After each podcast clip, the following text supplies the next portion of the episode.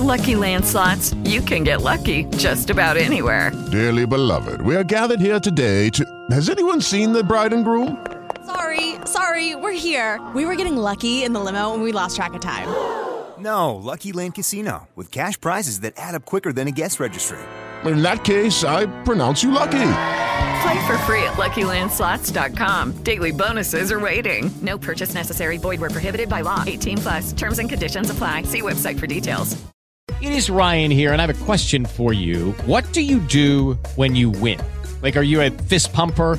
A woohooer, a hand clapper, a high fiver. I kind of like the high five, but if you want to hone in on those winning moves, check out Chumba Casino. At ChumbaCasino.com, choose from hundreds of social casino style games for your chance to redeem serious cash prizes. There are new game releases weekly, plus free daily bonuses. So don't wait. Start having the most fun ever at ChumbaCasino.com. No purchase necessary. Group. Void were prohibited by law. See terms and conditions. 18 plus.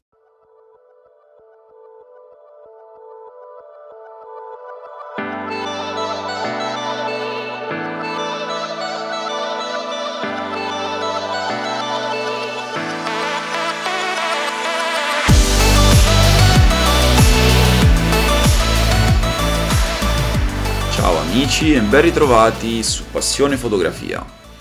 Oggi vorrei proporvi una puntata un po' diversa dal solito.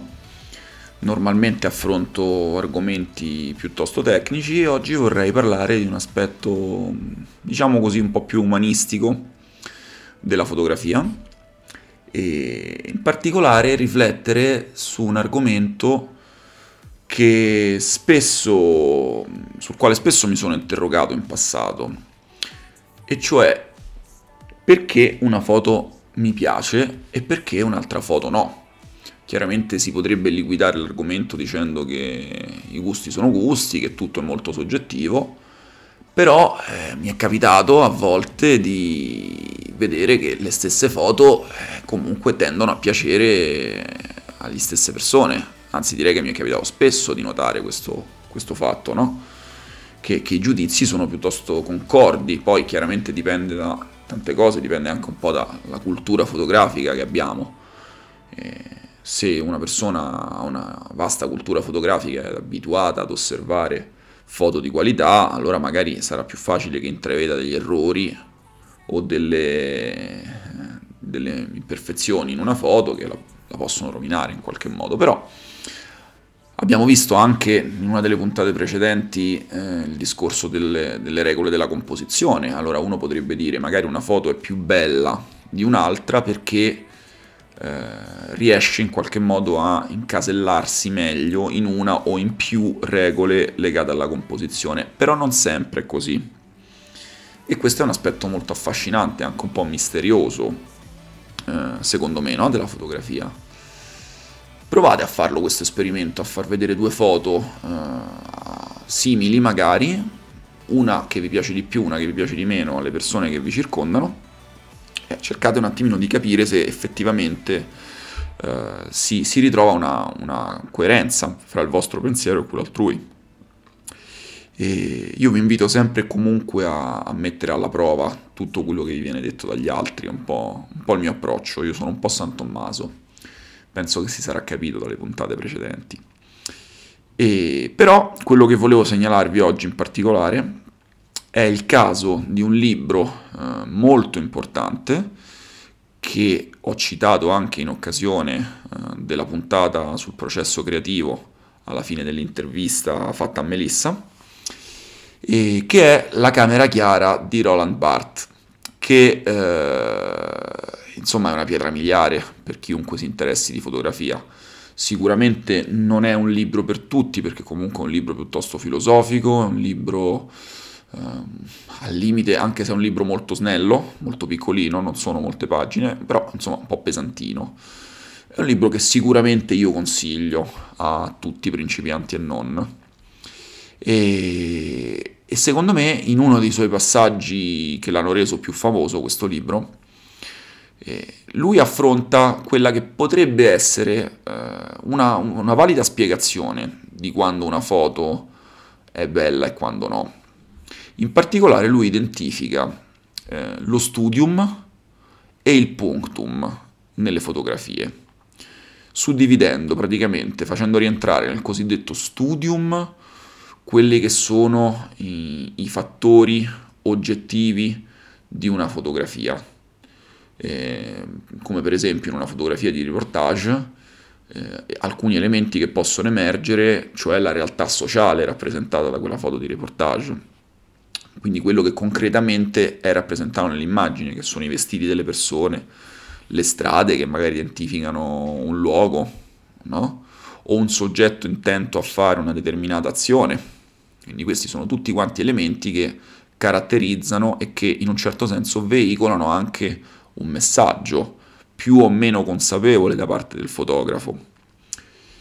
Invece nel punctum viene identificato eh, un fattore ehm, che in buona parte è personale, ma è un dettaglio all'interno della foto.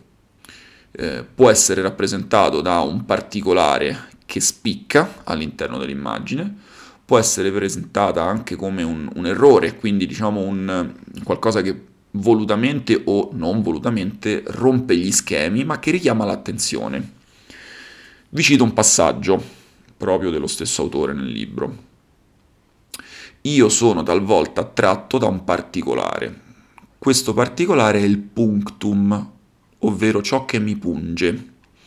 Non è possibile fissare una regola di connessione fra lo studium e il punctum, quando questo è presente, ma tutto ciò si può dire eh, che si può dire che si tratta di una copresenza, quindi questi due fattori sempre viaggiano eh, e sempre si possono trovare in, un, in una fotografia. Uh, se per esempio consideriamo con attenzione una fotografia uh, di paesaggio, possiamo notare degli elementi che ci colpiscono spesso, soprattutto in quelli che fotografano con i grandangoli, vengono messi in primo piano, lo noterete, per esempio se andate a vedere le foto su dei social fotografici come provate magari ad andare su Flickr piuttosto che 500 pixel, ma anche sul sito Yuza dove tanti ottimi fotografi postano le loro foto di paesaggio, lì noterete che un pochino viene riproposta questa cosa. Quindi potremmo avere nel caso di una fotografia